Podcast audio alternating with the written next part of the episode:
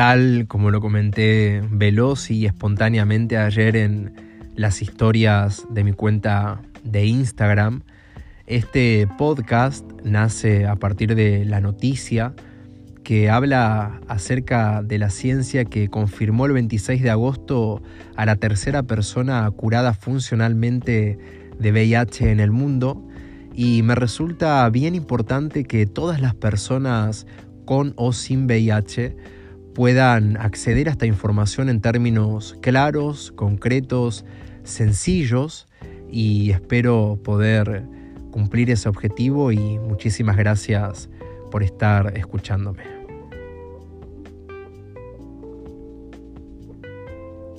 Antes de continuar quisiera aclarar que por una cuestión de responsabilidad intelectual respecto de la información que les puedo compartir, únicamente me voy a referir a los tres casos en el mundo que fueron oficialmente confirmados por la ciencia como curados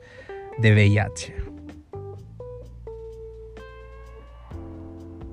Asimismo, Aclarar que técnicamente los médicos no hablan de cura, sino de remisión permanente del virus, que no es otra cosa más que la no detección del VIH en el organismo humano.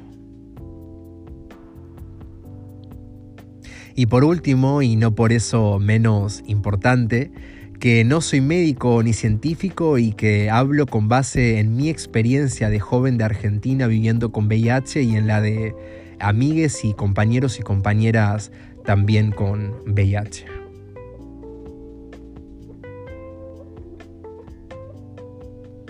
Entonces, tal vez la pregunta sea si puede una persona curarse de VIH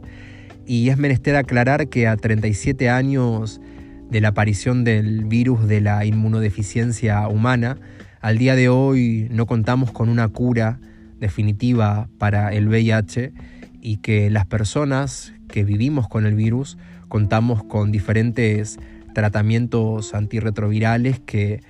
mejoran o sostienen nuestra calidad de vida e igualan nuestra expectativa de vida con la de cualquier otra persona sin VIH.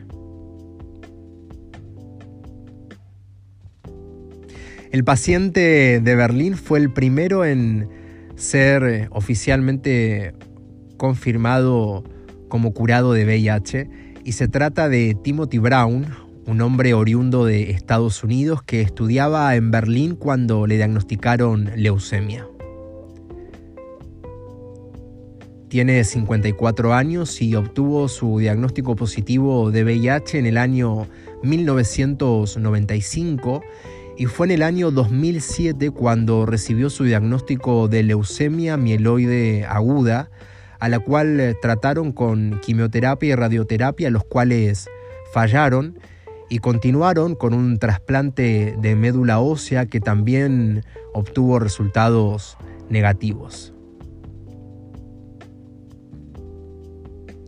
Es entonces cuando le proponen un nuevo trasplante de médula de personas donantes con una mutación genética por la cual no tienen en sus células unos de los receptores a través del cual ingresa el VIH al organismo y se aloja creando reservorios.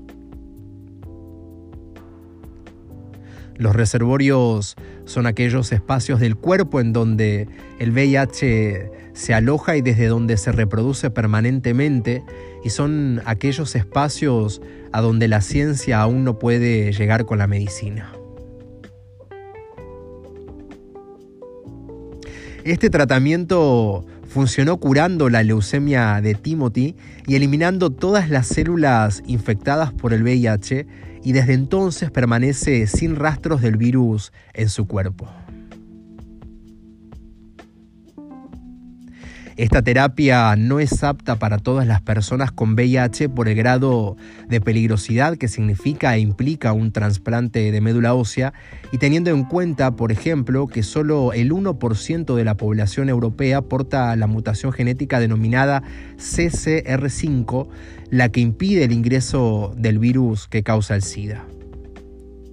Es necesario aclarar además que el paciente de Berlín alcanzó esta cura funcional en el marco de la búsqueda de la cura del cáncer que padecía. Timothy no se sometió a ningún tratamiento experimental que persiguiera la cura del VIH, sino que logró ese resultado, el de obtener la cura del VIH de manera totalmente inesperada y aleatoria.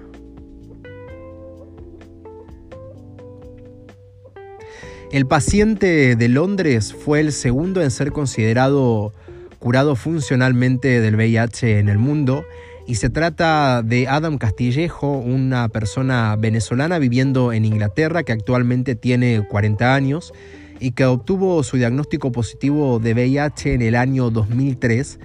y de linfoma maligno avanzado en el año 2011.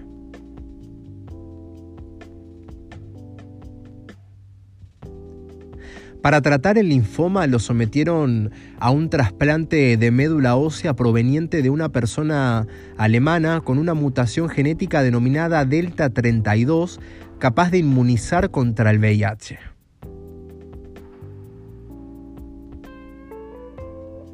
En 2015 logró la remisión a largo plazo del virus. Esto quiere decir que al día de hoy no se encuentran rastros del virus ni de anticuerpos en su organismo.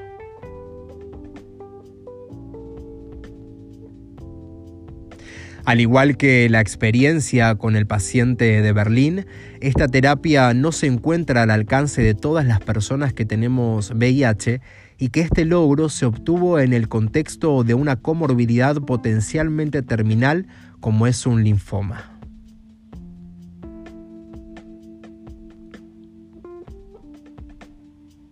El paciente de California fue el tercero en ser considerado funcionalmente curado del VIH y se trata de una mujer de 66 años, Lorin Willenberg, oriunda de California, Estados Unidos, quien fue diagnosticada de VIH en el año 1992 bajo una condición muy particular y es la de ser paciente controlador de élite o de élite.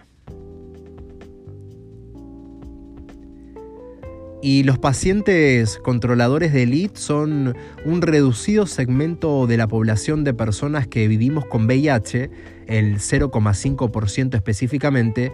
con la capacidad inmunológica natural de mantener cargas virales bajas o indetectables sin la necesidad de adherir a ningún tratamiento antirretroviral.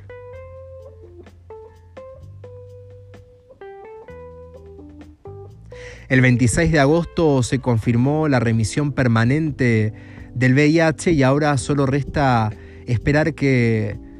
corra el tiempo, ya que la medicina requiere de entre 18 y 30 meses de remisión permanente y sostenida para confirmar la cura funcional de Lorin Willenberg. Actualmente se encuentra en curso un estudio con 63 personas con VIH en Brasil, en donde una de ellas mostró remisión del virus luego de una fuerte terapia antirretroviral que consistió en la combinación de tres fármacos básicos para tratar el VIH. En 2015 se agregaron dos fármacos más para intensificar el tratamiento y en el 2016 volvió al esquema anterior de tres componentes durante 24 meses.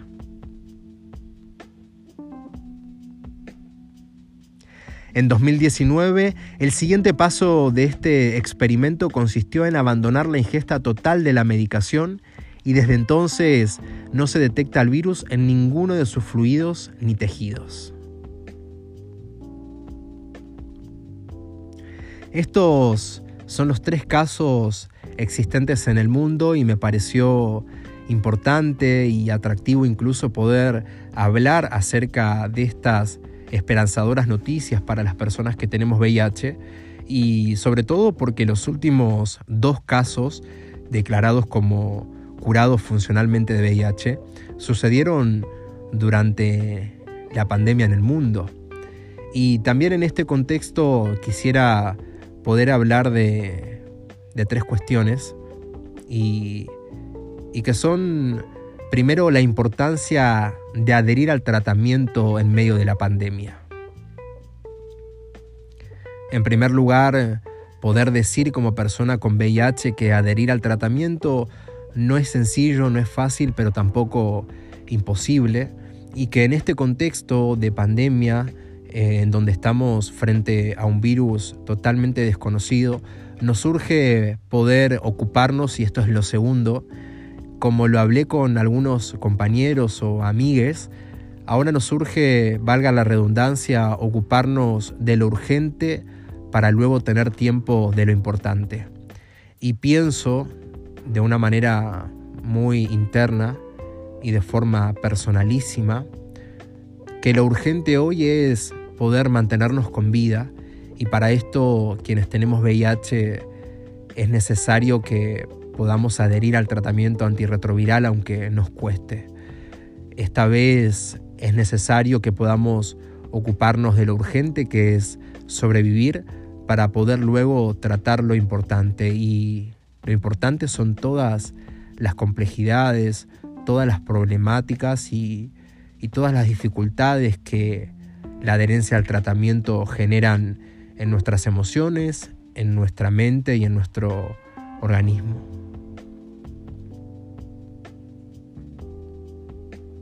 Y por último, y ahora sí para terminar, como hicieron nuestros pares quienes nos antecedieron allá por finales de los 80 y principio de los 90 cuando se manifestaban públicamente exigiendo un tratamiento para poder detener la muerte de amigos, familiares y de todas las personas que en ese momento morían por SIDA y que exigían la cura funcional en ese momento y que se conoce hoy como una cura funcional, así como aquellos exigieron un tratamiento para no morir y tanto lo exigieron y lo hicieron incluso poniendo el cuerpo, no solamente la voz, sino el cuerpo, cuerpos alguna vez, eh, alguna vez ya a punto de fallecer y de todas formas se presentaban en esas, en esas manifestaciones exigiendo un tratamiento que detuviera la muerte de tantas personas. Y fue así como después de tanto exigir apareció el AZT, el primer tratamiento para poder detener el avance del VIH que luego se convierte en SIDA. Y pienso que con esa misma energía y en estos tiempos en donde tenemos diferentes recursos para poder manifestarnos y expresarnos, no dejar de exigir la cura ahora más que nunca. La tenemos muy cerca y nos surge que la cura aparezca para que ningún compañero, ningún amigo y ningún familiar pueda ser víctima del SIDA en pleno, en pleno 2020. A seguir adelante, a no aflojar y a adherir al tratamiento. Necesitamos poder sobrevivir para luego tener tiempo de ocuparnos de lo importante.